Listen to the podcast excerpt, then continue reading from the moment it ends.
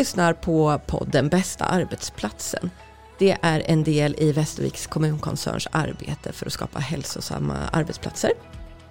Och som i tidigare avsnitt så önskar vi gärna att du går ut och går, tar en promenad på ungefär 15-20 minuter om du har möjlighet. Lyssnar på mig och Ann-Sofie. Fundera lite extra på en reflekterande fråga i slutet och sen så ses ni i arbetsgruppen igen och diskuterar vad ni har hört och hur ni kan applicera det på er arbetsplats. Och vi som är här är jag, Sara Nordling, kommunikatör på kommunen. Och jag, Ann-Sofie Karlsson, som jobbar som projektledare med arbetsmiljö i Västerviks kommun. Idag ska vi prata om ett närvarande, tillitsfullt och engagerat ledarskap. Ja, det ska vi göra, och det innehåller ju många delar egentligen. Tillitsfullt och närvarande ledarskap handlar ju om att man är tillgänglig som ledare och att man också kan ge stöd och se sina medarbetare på olika sätt. Men att vara tillgänglig behöver ju inte vara att man är på plats alltid. Men tillgänglighet, tillit, det skapar ju också engagemang. Jag som inte är chef, behöver inte jag lyssna på det här avsnittet? Jo, det behöver du verkligen. Vi är ju alla ledare i någon form. Medledare, självledare eller medarbetare som också ska leda varandra och oss själva. Så det här avsnittet är till för både mig som är medarbetare i kommunkoncernen och mig som är chef. Kan man säga så? Ja, vi är ju alla berörda på ett eller annat sätt. Antingen som att vi är ledare och utövar ett ledarskap. Eller att vi är medarbetare och blir ju väldigt berörda av ledarskapet. Så ledarskapet har ju stor betydelse i våra organisationer. Hur stor betydelse skulle du säga att ledarskapet har för en hälsosam och härlig arbetsplats? Ja, det är ju svårt att säga, men det är klart att ledarskapet spelar roll. Det spelar ju roll för hur jag kanske ibland mår och också vad jag har för utrymme och vad jag får för ansvar. Om jag får vara med och vara delaktig, om vi har en god kommunikation eller om jag känner mig kontrollerad eller om det är morot och piska som det handlar om mycket förr i ledarskapet. Det var ju morot och piska och överprövning att nej, nu gjorde du fel, du ska göra som jag säger. Medan ledarskap idag handlar ju väldigt mycket om att stödja, att uppmuntra, att ta ansvar både i med- och motgång. Så att det är lite annorlunda idag på det sättet att man också ska vara en förebild och stödja framförallt då sina medarbetare. Det betyder ju inte att man har alla svar som chef eller att man vet bäst, men man ska kunna vara en vägledare för att kunna ge förutsättningar. Ja, precis. Ge förutsättningar och utveckla verksamheten utifrån de förutsättningar man har. Finns det någon missuppfattning som är extra vanlig kring det här? Ja, det finns det säkert. Men det jag tänker på är ju att man ibland kanske har lite olika förväntningar på ledarskapet. Jag som ledare och chef kanske tror att medarbetarna vill ha det på ett sätt. Men jag har faktiskt glömt bort att fråga, det är bara mitt huvud. Eller vad jag kanske själv tycker verkar bäst. Så att det kan väl vara en missuppfattning att vi inte har dialogen. Så jag skulle ju vilja säga till alla chefer där ute att fråga hur ni uppfattas. Och också om ni uppfattas så som ni vill bli uppfattade. För ibland kanske man inte är medveten om vad man gör. Det låter ju också lite läskigt. Vi kräver det ganska mycket mod att göra det. Ja, men ledarskap handlar om mod. Man måste vara lite modig och sticka ut hakan, men samtidigt göra det med hjärta, tänker jag också. Att medarbetarna ska inte sitta på läktaren och vänta och titta på vad chefen gör rätt eller fel, utan också att vara med i samma match och spela samma spel med samma spelregler. Då blir det ju inte lika farligt, eller vad ska jag säga, det blir inte lika utmanande för någon av oss egentligen, utan kan jag visa vad mina brister är, så blir det också lättare för andra att visa sina. Då kommer vi in på det här spännande. Hur gör man? Ja, hur gör man? Det finns väl inget recept så som man gör. Men just att visa att man kan stödja, att visa omtanke. Att, jag brukar ibland säga att vilja varandra väl, tycker jag är en bra regel hur man gör. Men också att man också visar sina misstag ibland. Att jag tänkte fel. Kan ni hjälpa mig att tänka rätt? Eller, och inte tro att man måste ha alla svar som chef. Utan också, ja det här vet inte jag. Vad tycker ni vi ska göra? Vad tror ni är bästa sättet? Så att vi skapar en delaktighet och en dialog i många av de frågor som vi behöver diskutera på arbetsplatsen. Det här låter lite som en föräldraskapspodd. Ja, men det har vi pratat om förut att det handlar om relationer. Ja. Och det är ju nästan som liksom, vilken relation som helst. Att man måste prata med varandra. Man ska inte leka gissningsleken och tro att man vet hur det är. Utan vi måste faktiskt fråga för att veta. Mm. Har du något konkret exempel på hur det kan se ut? Ja, men det kan ju faktiskt vara så att man på arbetsplatsträffar har tagit fram spelregler för och man har en bra dialog. Man har bestämt att ja, men nu pratar vi om verksamhetsutveckling och vi ska ha dialog om ja, hur vi ska ha det på något sätt. Kommande budget kanske eller någonting sånt. Och att man också bestämmer formen för hur man ska prata och hur man ska komma framåt. Så det tror jag är ett bra sätt. Och sen kan det ju vara så att man går i sina egna fallgropar ibland. Det kan ju vara så att det är några i gruppen som inte tycker det här är bra. Som liksom konfronterar lite grann. Eller att jag, om jag nu är chef, att jag känner mig väldigt stressad och jag kanske inte är riktigt i balans. Då tar ju inte det fram mina bästa sidor. Utan då kanske jag känner mig hotad. Och då kanske jag blir lite otrevlig. Jag blir rädd och drar mig undan. Jag kanske blir lite rörig och ger ett osäkert intryck. Eller börjar hota medarbetarna. Om ni inte gör så här så blir det si och så. Och ta till lite av sådana här mer destruktiva beteenden. Och det är inte vårt bästa jag. Men vi har ju alla de sidorna i oss. Och när vi inte riktigt kanske är i balans så kanske de här sidorna används lite för mycket. Och när det blir lite för mycket, när man använder de här delarna mer systematiskt, då händer det saker. För då tär det på den relation man har eller den tillit man har till varandra, både som chef och medarbetare, men också den tillit som medarbetarna får till varandra. Så det påverkar väldigt mycket. Och det kan ju till och med påverka hur man upplever sin verksamhet som man är anställd för att uträtta. Men jag som medarbetare i ett sånt läge, vad har jag för ansvar och hur kan jag påverka situationen om det börjar gå åt fel håll? Men jag tror att vi behöver hjälpa varandra och också kanske ställa frågor, komma mer med lösningar.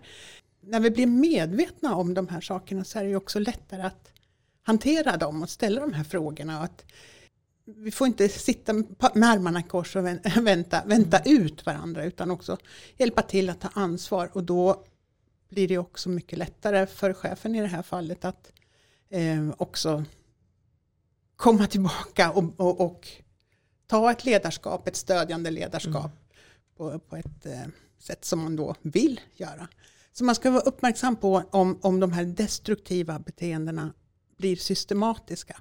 För då påverkar det väldigt, väldigt mycket. Och då är det lite svårt att göra någonting åt det. Och det kan ju lika gärna vara att det är några medarbetare som har ett destruktiva beteenden. Det skapar ju samma effekter på sikt.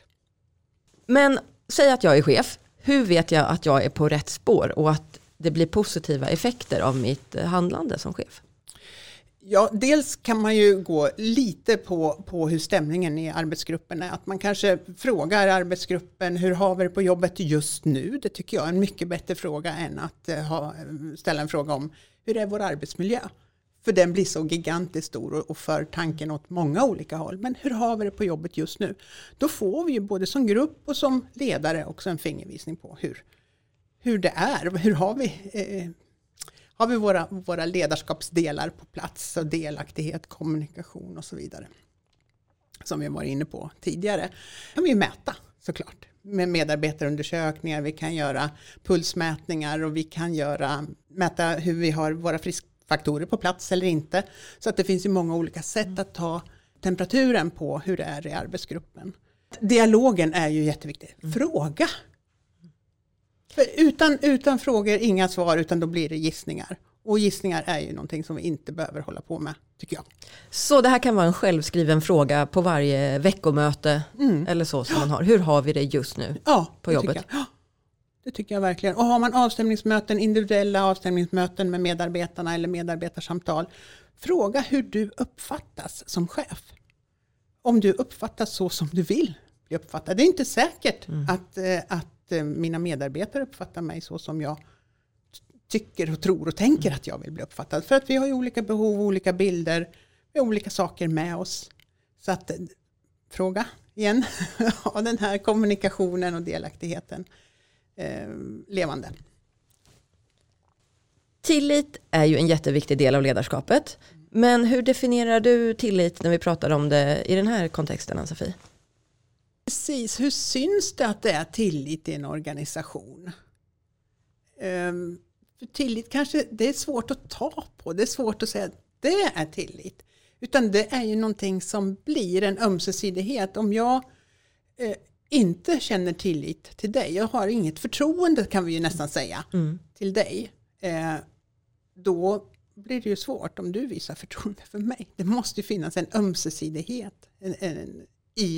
i det här förtroendet, respekten, en ömsesidig respekt. Lite tillbaka till att vi vill varandra väl. Vi tror inte att det finns någon baktanke eller att det är något elakt menat eller att jag har gjort fel. Vi liksom tänker ju ofta på sådana här saker, utan tillit visa. Ja, men jag är säker på, Sara, att du kan det här och jag tror på dig.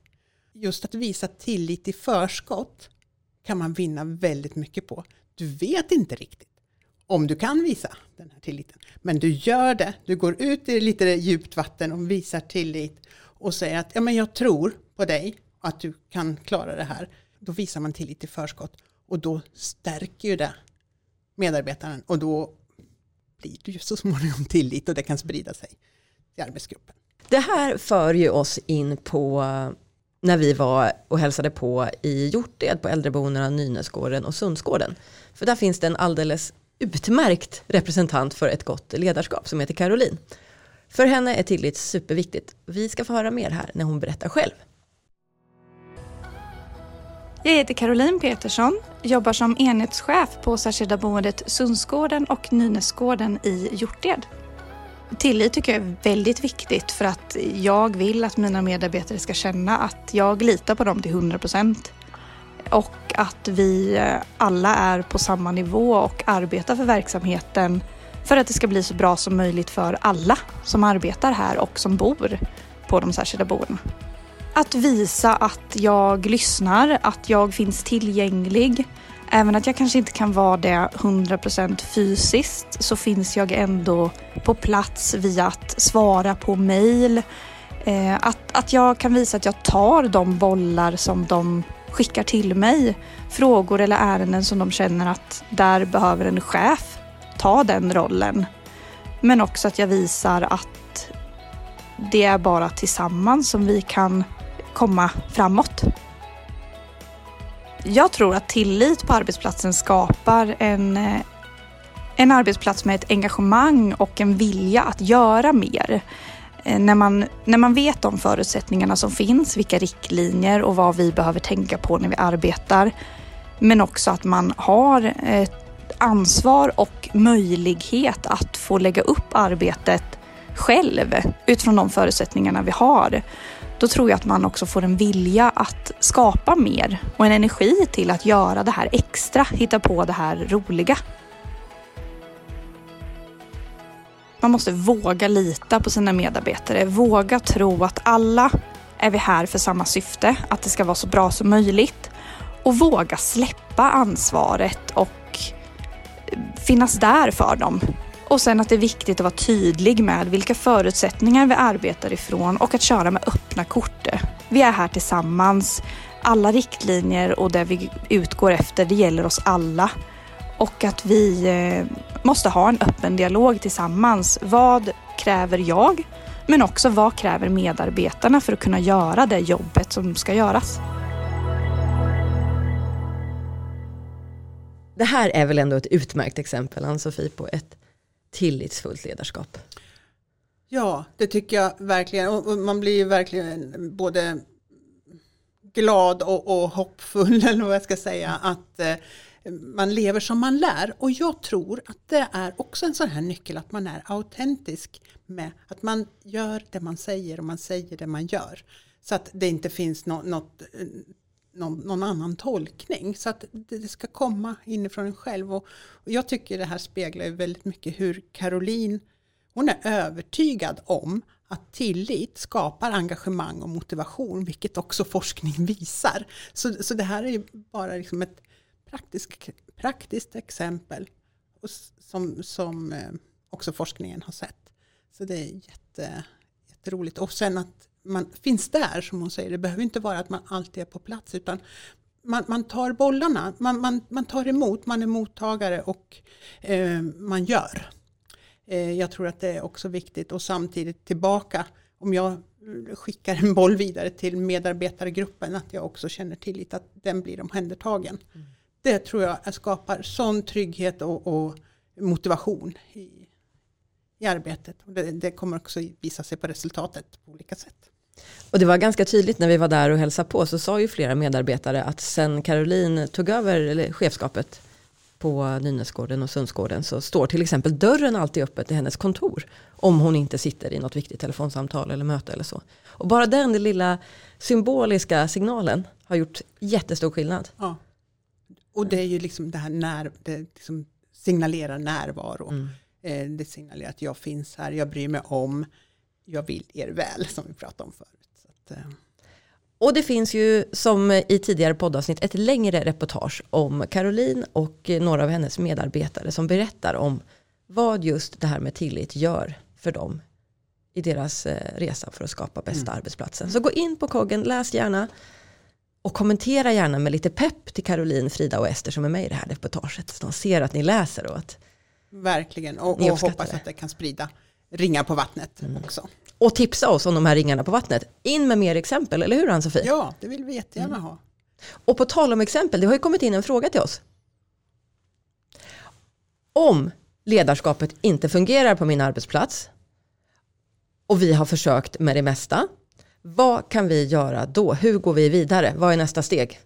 Chefen lyssnar inte.